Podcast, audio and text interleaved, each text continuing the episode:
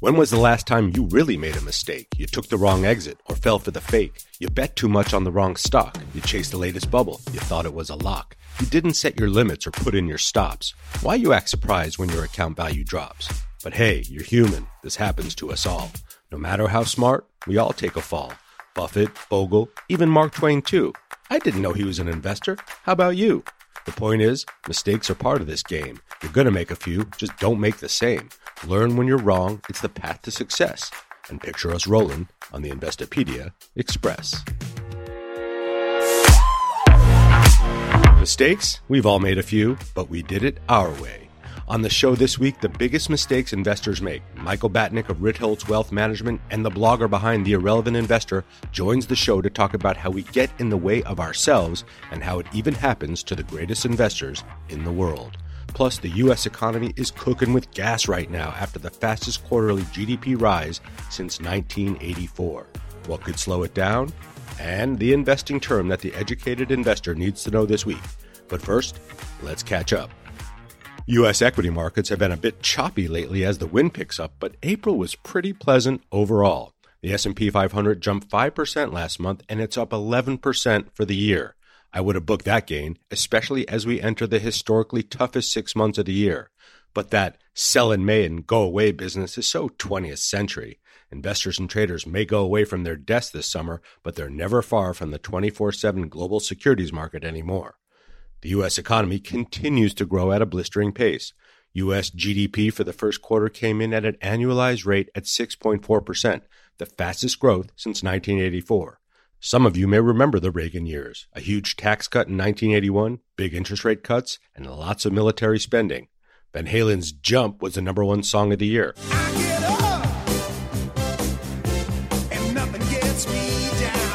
Ghostbusters and Beverly Hills Cop were the big movies.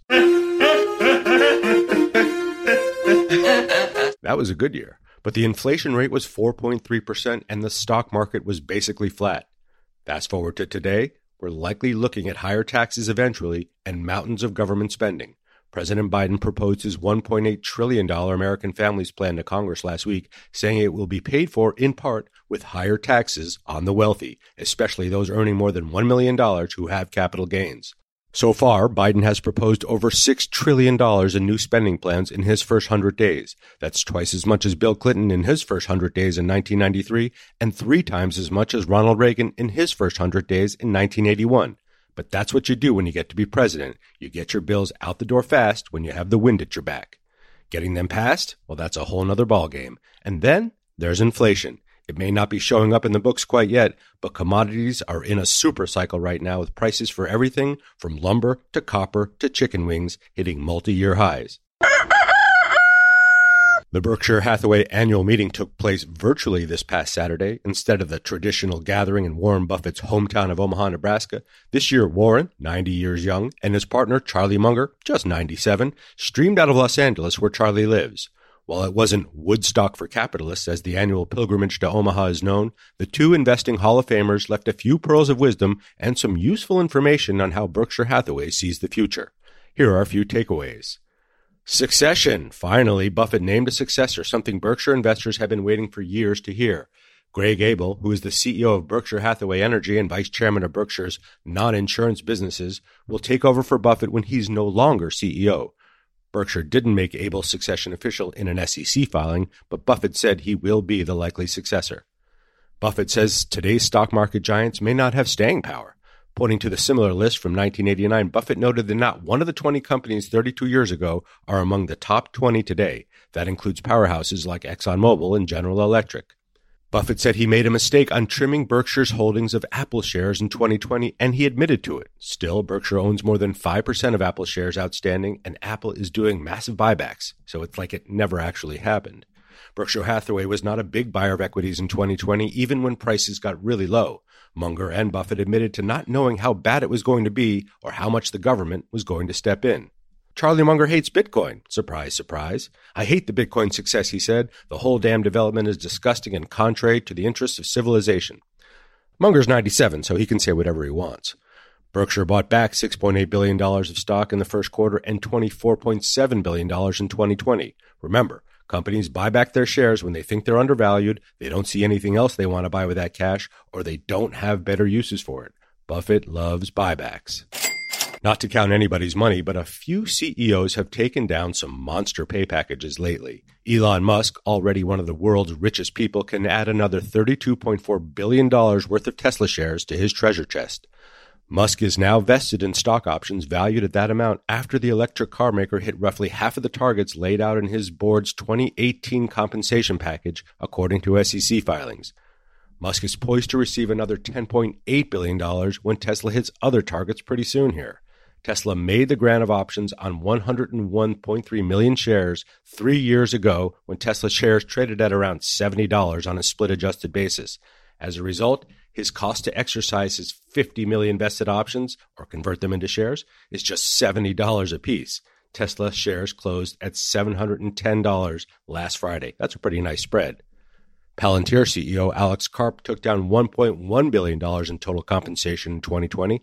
Most of that came through equity awards granted shortly before his software company went public last September. In a proxy filing released Thursday, Palantir said the lion's share of Karp's pay was tied to options worth $797 million, with another $296 million for stock awards.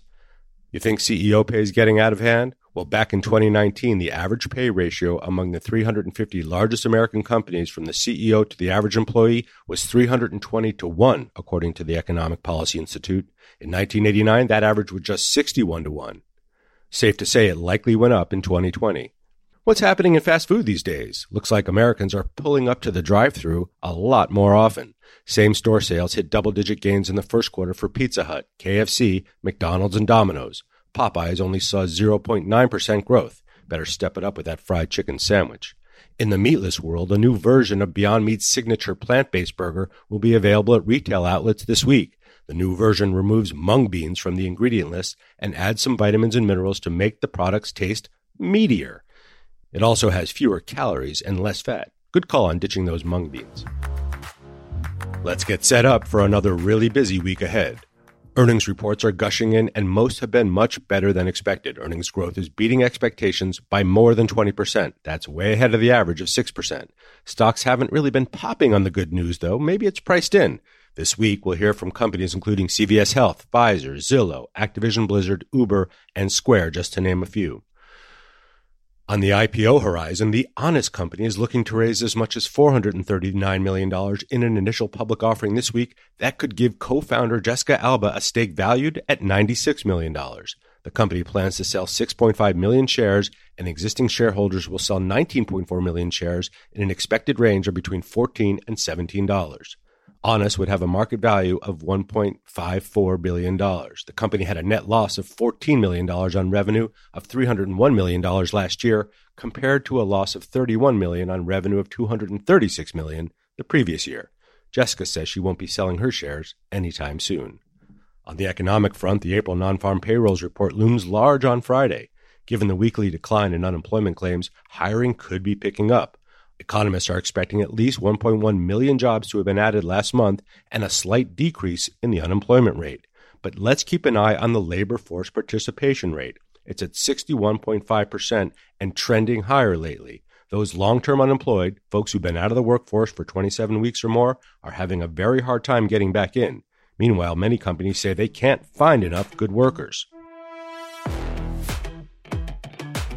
No matter how hard we try and no matter how much we study about investing, we are bound to make mistakes. I make them all the time, especially when I veer from my investing plan. Somewhere in the engines of our minds as investors, our behaviors, our fears, our greed, our egos, and our rationality are battling it out, pushing us to do things we know are too risky or too rash.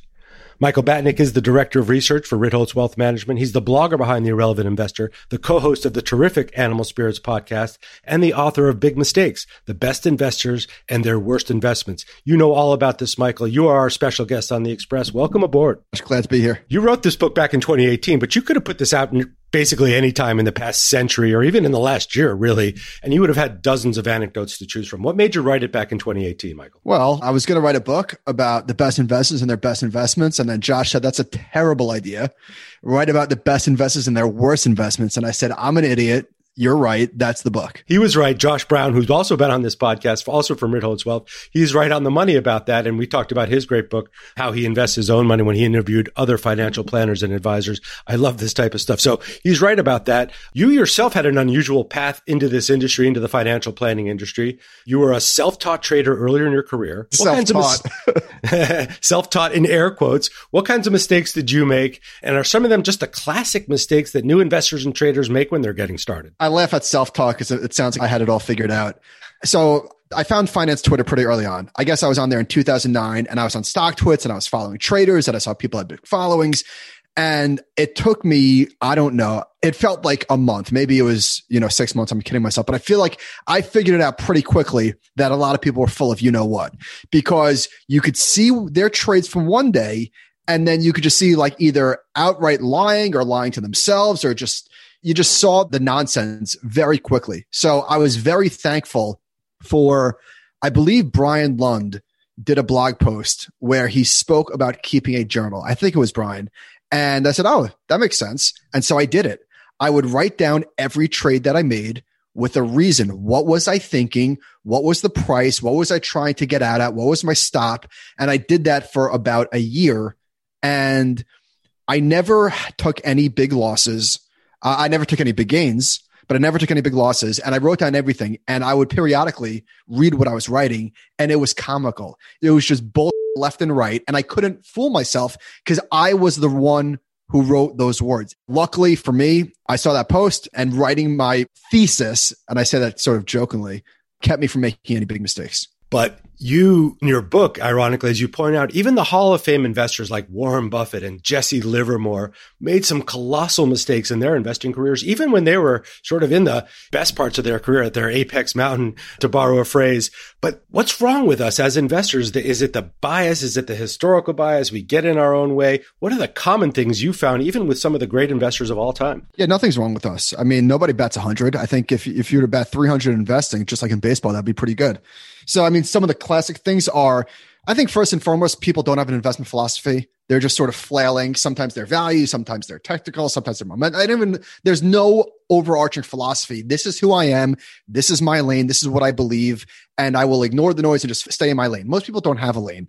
It's sort of funny that most people don't have a lane and yet they exhibit overconfidence. And, and we're all guilty of this. I mean, I'm certainly guilty of this where you don't think anything about a stock. You're like, yeah, I might buy, I might sell, whatever. I might avoid. And then you buy it and then it's yours and, you know, you overvalue and you think it's going to the moon. Another common mistake is probably uh, selling our winners, right? If I had to like pinpoint one mistake that I made over and over and over again, I do not have the personality to ride a gigantic winner. It's tough. It's really, really tough because you need to have conviction in order to ride a big winner. And how do you have conviction? I'm not delusional. I'm not overconfident.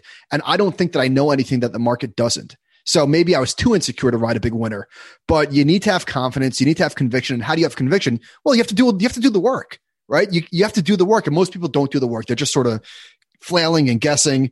I would say that being smart is not really relevant. And I don't even say that tongue in cheek. I don't think you can be an idiot and be a successful investor, but I don't think you, you need a high IQ. And so oftentimes people think that whether they're successful in their field, whatever their field may be, that it's going to translate and then not considering the odds. So for example, when I wrote the book, it was all about the Warriors, right? They were 72 and 10, got Durant, et cetera, et cetera. If you wanted to bet on the Warriors to win the, the NBA title, you could do it, but the odds were terrible. Why? Because everyone thought they were going to win. And guess what? They did. So Mauboussin has this quote about the horse racing. I think he said, fundamentals are how fast the horse is running and expectations of the odds. So all that people think about is the fundamentals or how fast the horse is running without even looking at the score and to say what's what's the handicap what's the payout and now that's that's tricky and because nobody really knows what's priced in but that's sort of the point is that people just don't consider who's on the other side of the trade what's expected what's embedded all the sort of things. So those are just a few examples. Right. And and to your point about not being able to hold on to winners, you produce this great chart and you have to update it all the time, which is reasons to sell. There's always so many reasons to sell for stock investors. There's so many walls of worry we seem to have to be able to climb. But if you just sat back, put it in an index fund or a big ETF and just let it ride, you've done pretty well because you can't time the ups and downs. But why is it so hard for us to wrap our minds around that? Yeah. So I've gotten good at this, but this is a different skill set. It's it's very different to buy and hold an index fund. And, and I'm not saying that it's easy, right? That has its own set of challenges, but that's different than buying and holding an individual security because stocks are way more volatile. Most of them don't outperform the market. But let's just stick with like why? Why can't we just sit tight? And I think that this is not that I'm like a know anything about science or biology or evolution, but this I think is an evolutionary thing. Is that people become not paranoid, that's the wrong word, but fearful that the shoe is going to drop and they don't want their gains to be ripped away from them. And so we perceive danger with every 2% decline in the market. And I never, like that feeling never leaves. At least it never left me. Every time the market falls a little, I think it's going to fall a lot. Like every time mm-hmm. we have a 5% pullback, I think that we got the 10% correction. When we get the 10% correction, I think we got the 20% bear market. Like I'm just like everybody else in that sense. I'm never like, ah, don't worry about it. I'm always right. worried. And so I think this is just human nature. It's in our nature to protect the nest, to not want to give our gains back. So that's what it is. Right. Something I've heard you say uh, and on your great podcast with Ben, Animal Spirits, is you have to ask yourself as an investor too, what's my threshold for, for loss? It feels a lot worse to lose gains, but what's my threshold for when the market goes down? Is it 5% and I can't take it? Is it 10? If it's 25, is it 50? Depends on your age, depends on your situation. I know, but I don't think investors ask themselves that question enough because if they did, they wouldn't always look at a 2% decline, like you say, and be like, oh God, the sky's falling. Correct. So to go along with not having a philosophy, it's not having a plan. Most people, I don't say most people, a lot, too many investors, too many investors are flying blind. So if you are in a 50 50 portfolio, like you have to know your risk tolerance. So you could very easily, you could find this chart anywhere. I'm, I'm sure I've done this table a dozen times. What is the max decline for a 50 50 portfolio? What about a 60 40? What about a 70? Like you have to figure out like what's the true amount of risk that you can eat. And unfortunately, you don't always know where the line is until you go past it. And nobody can teach you how much risk you can tolerate. You have to experience it on your own. Yeah, that's so true. Let's get back to the book for a sec. Let's talk about Mark Twain or Samuel Clemens, his, his actual name. Uh, he wrote some of the great American classics, but he was a terrible investor. Tell us more about what a mess he was with his investments. Yeah. So this was my favorite chapter to research and to write and talk about like being intelligent, not translating to investing success. If I could pick any historical figure to like be on Twitter, it would be Mark Twain. He was the sharpest, the wittiest, and to your point, just a horrendous investor. And this one thing that he just kept throwing good money after bad, it was kind of like a what turned out to be like a typewriter, I guess. It was like this clunky machine and it basically bankrupted him. But that was it wasn't just that. It was everything, everything. He he could not say no to an investment opportunity. He was sort of doing like angel investing, but every but there was except there was no there was no winners. And he had to go on a stand-up comedy tour around the globe. And this is obviously well before first class and airplanes to make money to pay for his debts. So one of the best writers of all time and one of the worst investors of all time. Right. And I love the fact that he has to go on tour, sound sort of like a broken musical artist, just to do that tour, drop that album, just so he could pay some of the gambling. Hundred percent. When you see like I don't know, Michael. Doug- oh, Michael Douglas did a podcast and somebody asked him, why did you make that? Like, why did you make that? Sh-? He goes, I needed the money. yes. And that totally makes sense. That totally makes sense. Let's talk about what you actually do today. You're the director of research at Ritholtz Wealth Management. It's a registered investment advisor. But what does that mean for people out there? We've got a lot of folks who are considering careers in this industry. What is it you do on the daily besides the pod, besides your great blog? What does a director of research do like you? Yeah. So I have, I have an unusual position because a lot of what I do is obviously creating content a lot of what I do is on the investment committee side. We're not traders. So the portfolio, the strategic portfolio is, is basically is what it is. We have a tactical model that is rules based. So we're not like, you know, licking our finger, seeing which way the wind blows. We're not doing macro forecasts. It's rules based, but it's sort of on autopilot. And then a lot of what I do is not really seen by the public, which is helping to manage the business, talking to advisors, talking to clients, fielding questions about different investments and, and like, so all, all of that. I think I have like a very wide range of daily activities. Right. You're paid basically to be smart, stay smart, and stay on top of also trends in the industry, but also to field and help the advisors you work with field questions from clients who are asking all kinds of questions, right? Yeah. So I am I am incredibly fortunate. I don't need to get into my background. I'm you know, people might have heard it, but it could have turned out very, very differently for me. And I, I truly love what I do. I love it. I love it. It doesn't feel like work to me. I'm done at 4:30 or whenever it is when the kids come home, and they put them down at 7:30, and I'm back at my computer not because I have to, but because I want to, and I basically do that until I go to bed. I've got the Knick game on in the background, um, but I love I love what I do. It sounds very similar to what's going on here in my household as well, and I, it's a constant. But you and I are we're students of the market, we're observers, we're participants in it. But you, what you do is very very different because it's obviously for a business that manages other people's money. But let's get to the blog because you put out such great content. I can't wait for the irrelevant investor every week. It's one of my favorite blogs out there. You've been doing this for a minute or two, uh, Michael. It's not like you just started and you have a really big audience. How'd you start?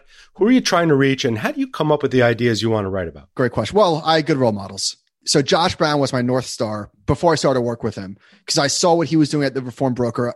My first job in the industry was at an insurance company and I saw some of the same incentives and I saw him telling the truth and I wanted to do the same thing. And so actually it's, you know, I haven't thought about this in a long time since you just asked. The first blog post that I wrote was trashing the insurance industry.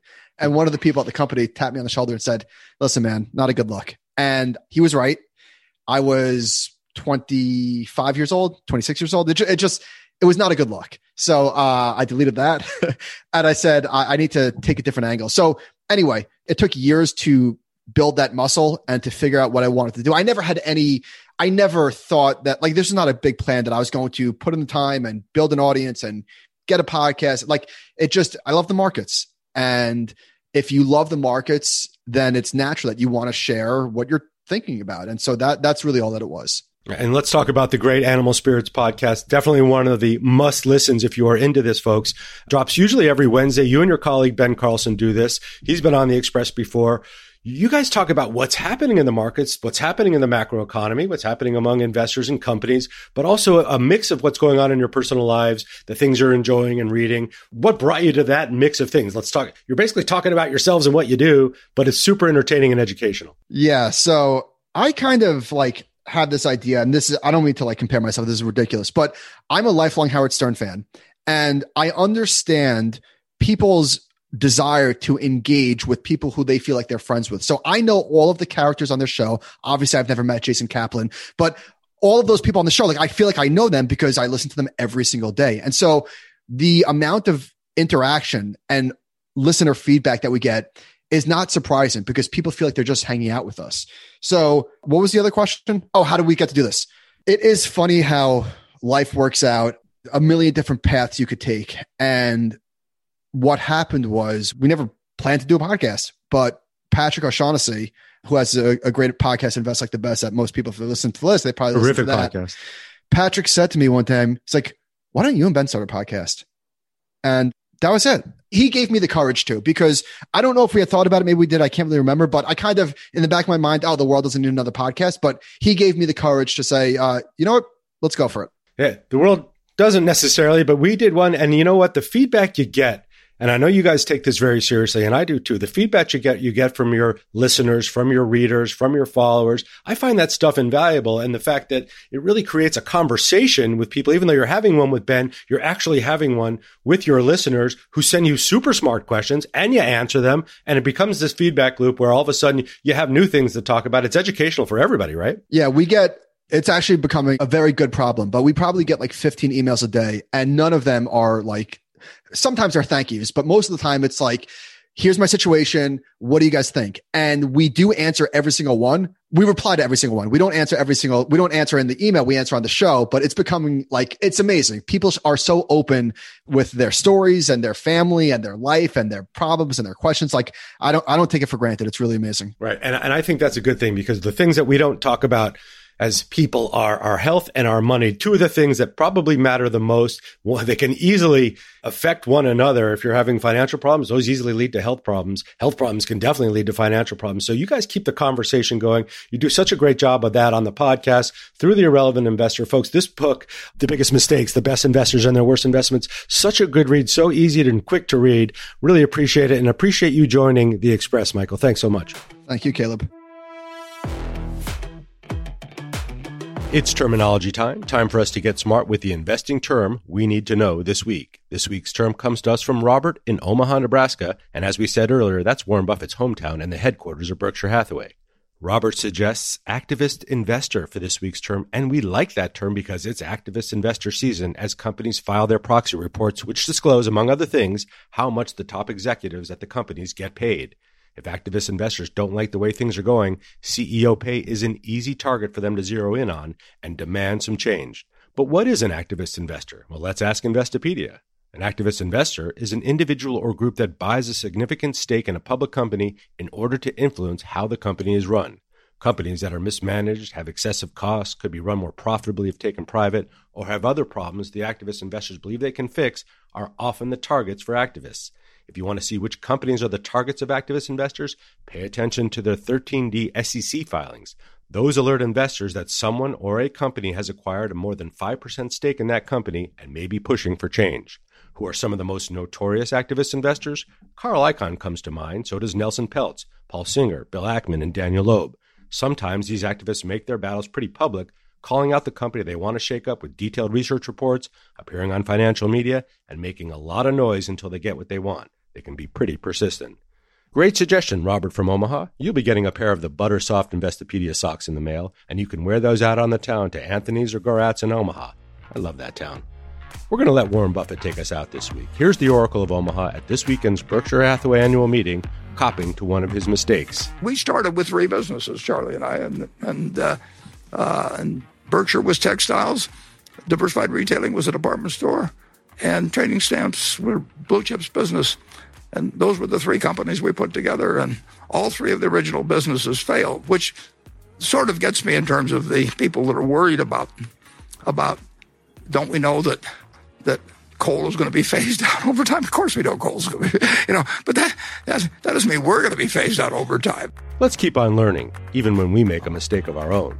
And thanks for riding with us this week. And thanks to all of you who joined in on our Instagram Live Ask Me Anything last Friday. We posted the whole conversation on the Investopedia Instagram page if you want to watch it, as well as all of the Q&A sessions we did for Financial Literacy Month. Check them out. And while April may be history, it's always Financial Literacy Month here at Investopedia. Stay smart, stay healthy, and stay in touch. We love hearing from you. We'll talk again a little further on down the line.